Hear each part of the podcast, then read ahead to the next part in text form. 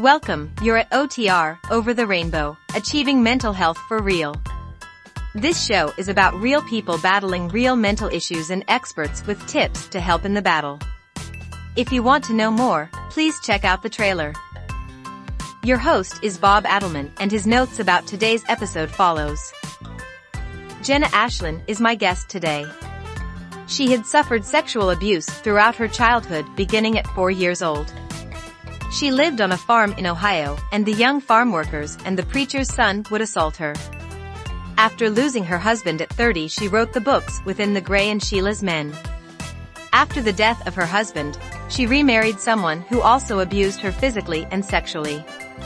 Listen to her story which includes her battle with PTSD and her road to recovery. Here is Bob now with the interview.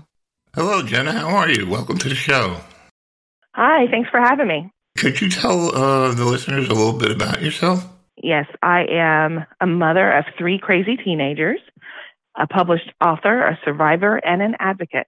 I guess we should start with your survival um, process. Um, was this? I take it it was a um, you were married. How did that go? Um, that didn't go well at all. Um, I, um, although that's a pretty common thing, my situation is a little bit different. I've been married a few times, Mm-hmm. and um, I had, whenever I met this guy, I had just lost my husband to a heart attack, and I was only 30 years old, and so my wits weren't really completely about about me, you know. hmm So it was a very difficult time, and I had made a friend because there were so many guys just kind of coming out of the woodwork, and they wouldn't really leave me alone. And it was definitely a difficult situation. And somebody that I thought was just a friend ended up uh, pressuring me a lot for a relationship, and it ended up being one. And I felt that, you know, maybe I'm just not ready. And I gave myself a lot of excuses to kind of ignore all the red flags hmm that he was giving me. And eventually we ended up being married, and it just kind of slowly progressed into a very narcissistic, um, mentally abusive, and sexually abusive situation. It was it was really rough there for a while. Now, your first husband did he abuse you in any way? Um, the one that passed away, he Yeah. was not abusive Okay. at all.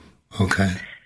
Did you have any history of abuse uh, growing up at all? Um, yes, very much so. There was a lot of there was a lot of situations involving um, sexual molestation and neglect. We were um, very, very poor. We didn't have a whole lot, and those situations, because the sexual molestation lasted for the majority of my childhood, probably from the time I was four years old until I was about eleven. And who was that by?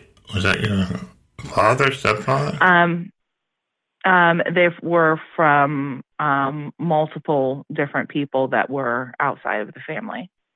Okay. And Because we grew up on a farm out in the country, and there was um, a lot of uh, older teenage boys that were around and helping out on the farm and stuff. And there was a boy that was the pastor's son at a church that we went to as well. okay, so those teenagers were the ones that first uh, took advantage of you? Um, yes, I was a lot younger than they were. Most of them were at least five to six years older than me. Okay. So this started at four years old, you're saying, right? Yes. Okay. And do, did you think of telling your parents at all, or? I did tell my parents eventually. And once I kind of figured out what was going on and that things weren't right, I remember actually I had said something at school because I didn't want to be home alone because some of the neighborhood boys and stuff would be stopping by.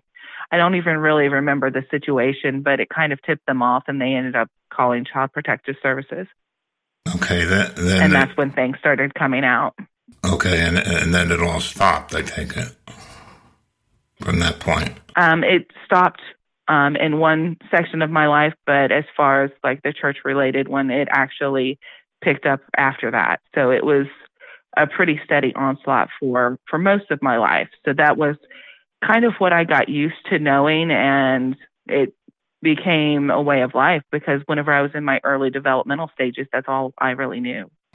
Sounds very, very bad. Um, so it was always a situation where you couldn't really do anything about it, or I didn't. I wasn't know? able to do anything about Yeah. it either. I didn't know, and then as I got older, people didn't believe me because I was a very imaginative uh, little girl, and I was a writer at a very young age. So that meant that I read a lot of books. I wrote a lot of things, and they just said that I had a very active imagination and that I was imagining all of it. oh boy. Okay, and then and then you got married at what age? Your first marriage was I was 18. eighteen, and that went until eighteen to thirty years old. Uh, no, no, not at all. oh, Um, I'm sorry. No, I was divorced at 21 and remarried at uh, 23. And um, then I stayed with him for a few years, and that's the marriage that my children came from. And then um, he, they were both very abusive. The first was was very mentally abusive, and then the second one made some really bad decisions, and um, he ended up being um, physically abusive to the children.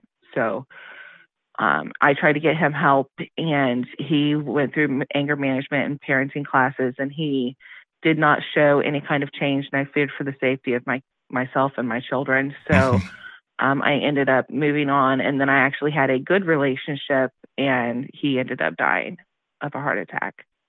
Okay, and so that brings us to when you were thirty. Uh, Yeah, and that was when the major one happened.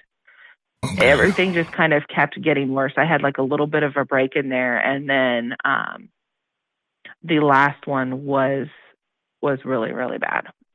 No, what what would he do? Um, do you want to talk about that?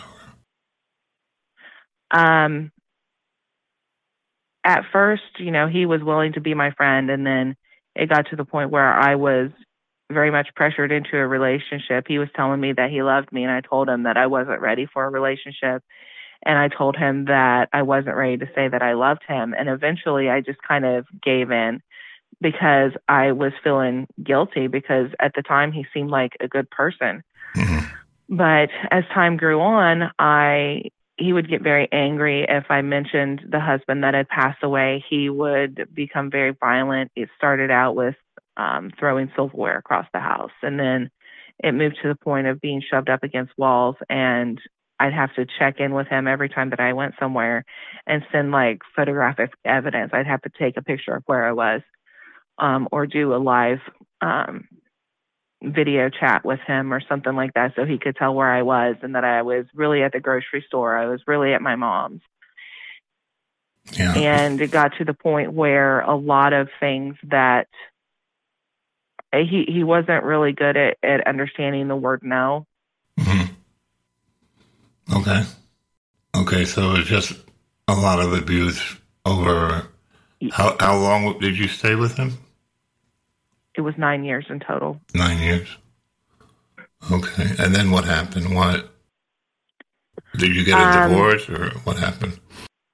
I I did get a divorce. It was I, there was not a lot of support in the area where we live, so there wasn't a lot of options for me to be able to leave. And I have three kids, and he had one, and I was the one that was taking care of everything and taking care of our home, and there was nowhere for me and the kids to go. What state were you in? Can I ask? Ohio. Uh, okay. Go ahead. I'm sorry. I live in middle of nowhere, Ohio, and there's just not any resources. I didn't have family that could take in me and three kids. Um, so that made it very, very difficult. Where did your family live? They were close by, but they didn't have the room and they wouldn't take us in.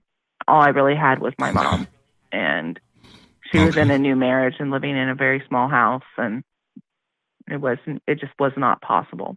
So how did he react to the divorce? You just told him that you're leaving, or um it it didn't go well at all and i it was whenever it came to whenever I woke up enough from all of the trauma from my husband dying, um, and I started to feel things again because there for a while I didn't. And that's actually whenever I started writing my first book.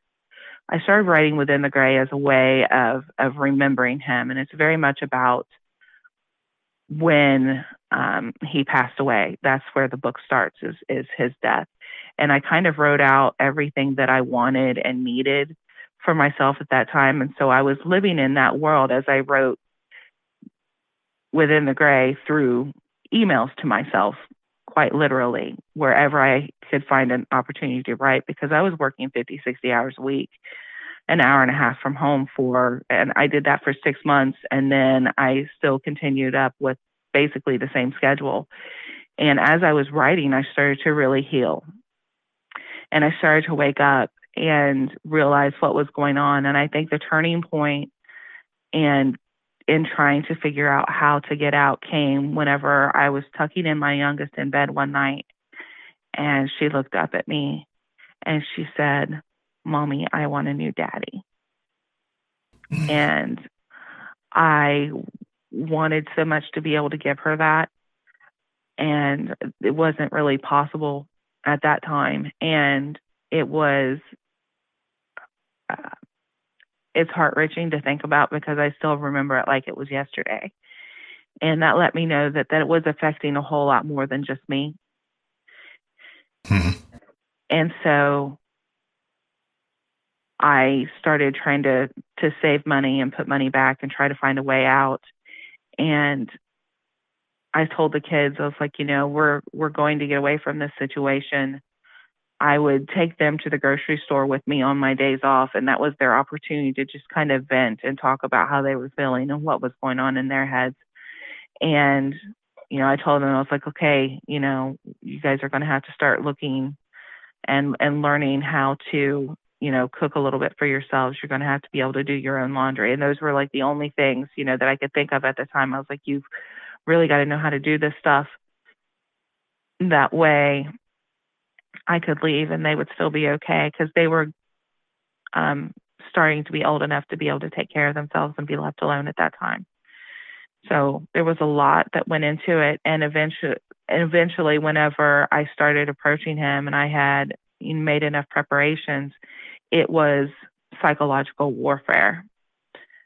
And there were a mm-hmm. lot of things that that happened in between to get to that point, but it was a battle every day. And there were battles that I won, and there were many battles that I lost. But in the end, I won the war. And I was able to escape and get him to leave, which he didn't leave until after the divorce was final. The day that we went to court, um, after everything was said and done, that's whenever he um, finally pulled out of the driveway and left. How long a time did it, did it take to get a divorce? From the point of wanting a divorce and understanding what was going on until it actually happened, I'd say is probably about four or five years. It was a long time. Mm-hmm. And do you think the kids were getting abused in any way? Um, there was psychological and there was some physical abuse as well. Okay. And he was hitting you as well, right? He didn't physically hit me. He tended to rape me more than anything else. And um, a lot of sexual assault. It was, I was being assaulted almost on a daily basis. And it didn't matter how many times I said no. It didn't matter how much I resisted. None of that mattered. And so eventually I just learned to take it. Hmm. Okay, so he finally left. Uh, how old were you when he left? I was about 39. Okay. So what did you do? What did you do next once he left? Um, in the process before he left, I started healing. I started journaling and I started writing Sheila's Men and just telling my truth. And that was really important for me because it helped me to see my own patterns of thought and the things that I needed to change about myself and recognize everything that I had been through. So I began the healing process early, and that included a lot of journaling. And there was a therapist that I would message while I was at work. If I'm being honest, there was just not a whole lot of actual work happening at work because I was talking to a therapist every day. And then I had um, made a friend who was a psychology student, and I would actually spend most of the evening, sometimes only getting a couple hours sleep before going back to work, where I would have these long, very deep conversations and and uh, with him. And uh, where did you really, meet? You, you met him at work. This person. Um, yes, he was a customer at work. Okay. What did you do? Can I ask? Um, I was, I managed a um, very large jewelry store. Oh, okay. And he was a customer. Okay.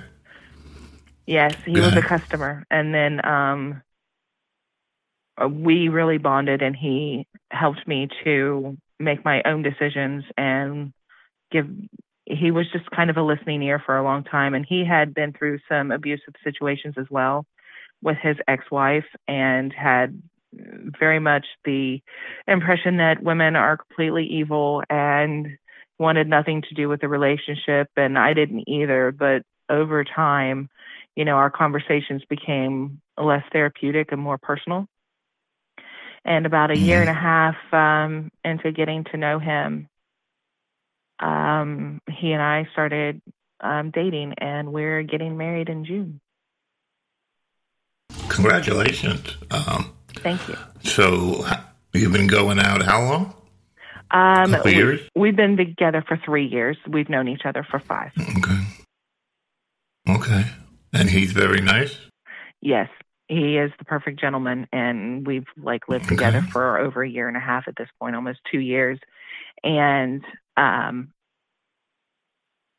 he is very empathetic and we are able to have very deep conversations and come to a very deep understanding of each other. We were best friends before we were ever a couple. Mm-hmm. That sounds really good.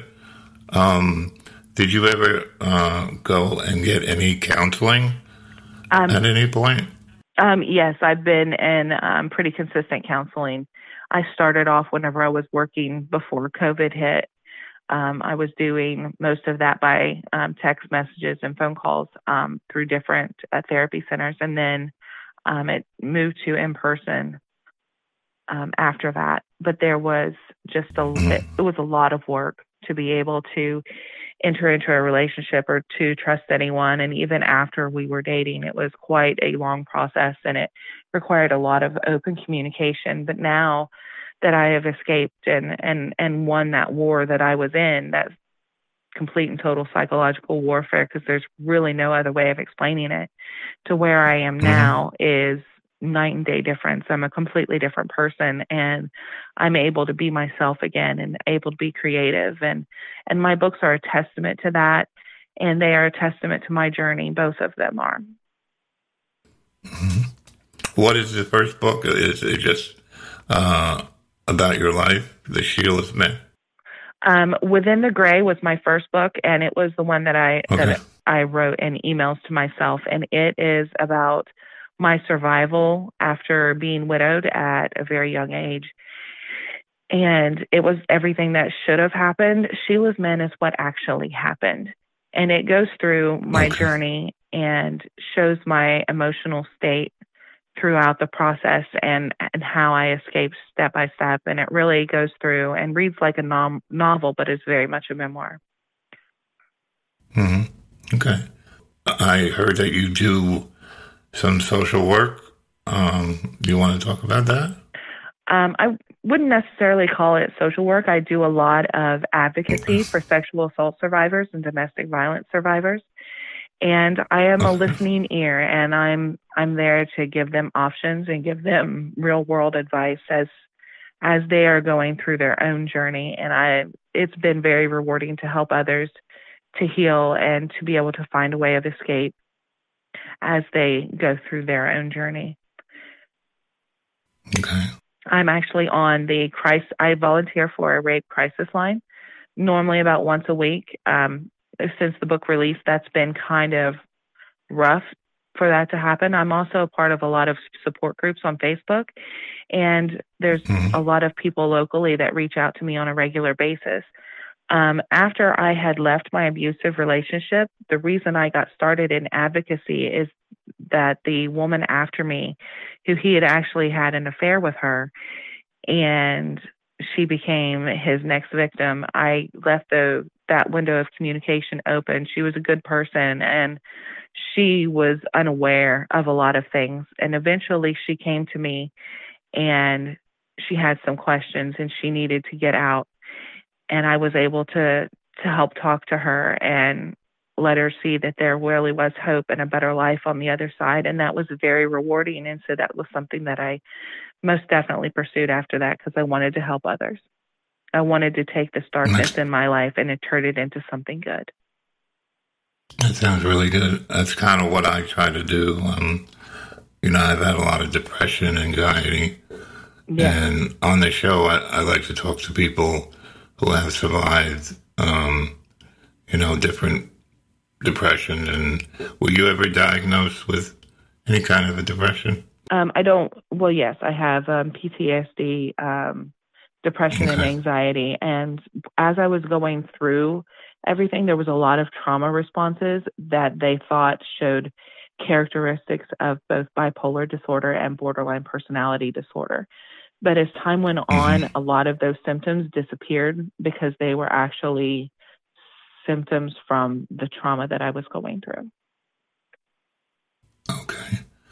And so now you feel that you're in a very good place and um, with your new husband, well, husband, uh, fiance, right? Um, you're going to just move or are you're going to stay where you are? Are you going to a different place to live? Um, eventually, we plan to move, but there's a lot of things that we need to have in place before we do because it's going to be a big move as of right now, I'm still living in the same place, and you know that's okay. But every it is very difficult. While I've done gone through a lot of healing, I still have to look over my shoulder because he did engage in a lot of my abuser engaged in a lot of stalker activity there for a long time, um, probably a year or two. And I still have to look over my shoulder on a regular basis. So he would stalk you at, at times. He would. I mean, he would try to follow you and stuff, or how, how yes. did that go? Yes, he would follow me, and I actually had to to leave my job because he was driving by and parking outside of where I worked and and watching the place for several hours a day. And he would call and harass mm-hmm. me at the store. And he would call so and harass get- my employees. I tried to get a protection order and I they granted to me the temporary one and they said at first that I didn't have a case and I went back years later to try to get another one because he was still engaging in that activity.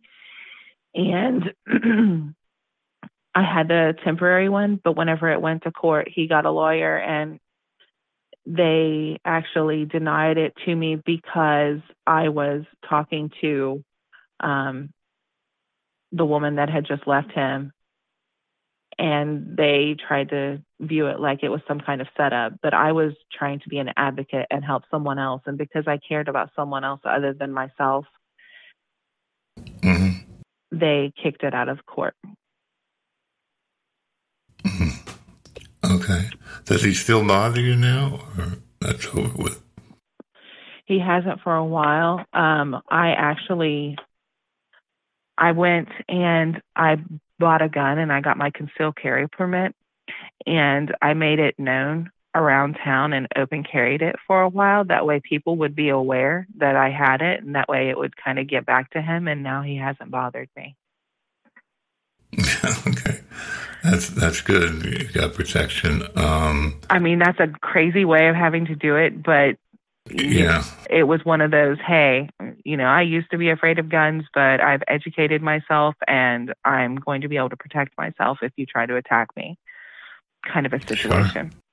do you want to talk about um, you, you know what you're doing right now? You, you, uh, do you have a new job? And um, I actually just had a job interview today, and um, I got a new job, and I I'm very excited about it because I have an assistant manager's position in another retail location, and that's going to be really great because I had to leave my job because of this situation, and then COVID right. hit, and that didn't help.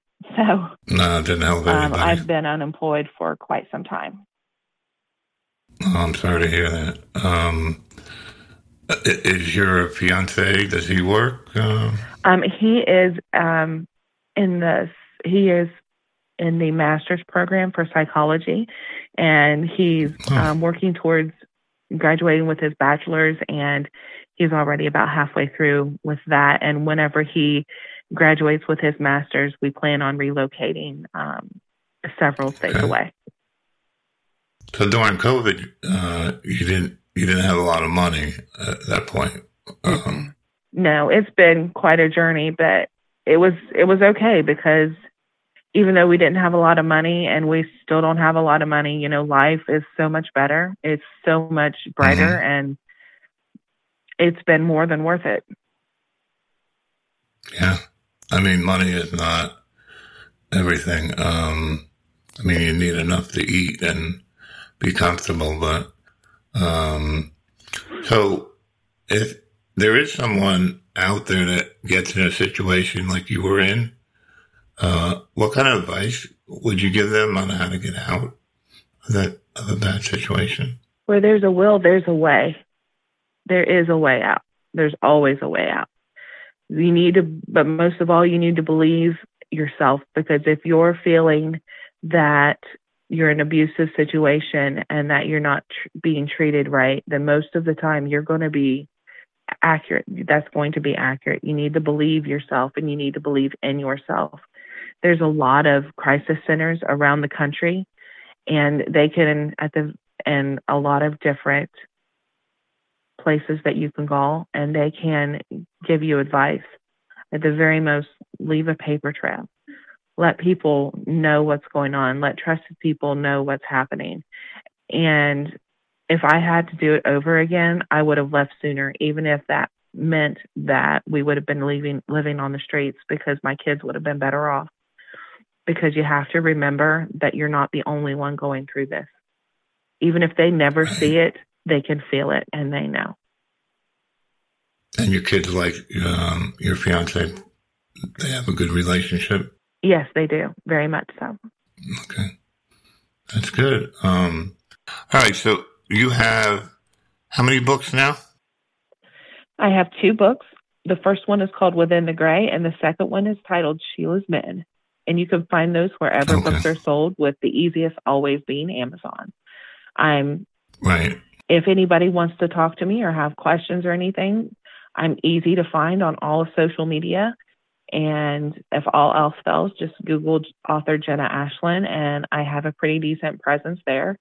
The I am most active on Facebook under uh, facebook.com author Jenna Ashland, and that's probably the easiest way to reach me that goes straight to my phone okay. and I answer it almost immediately.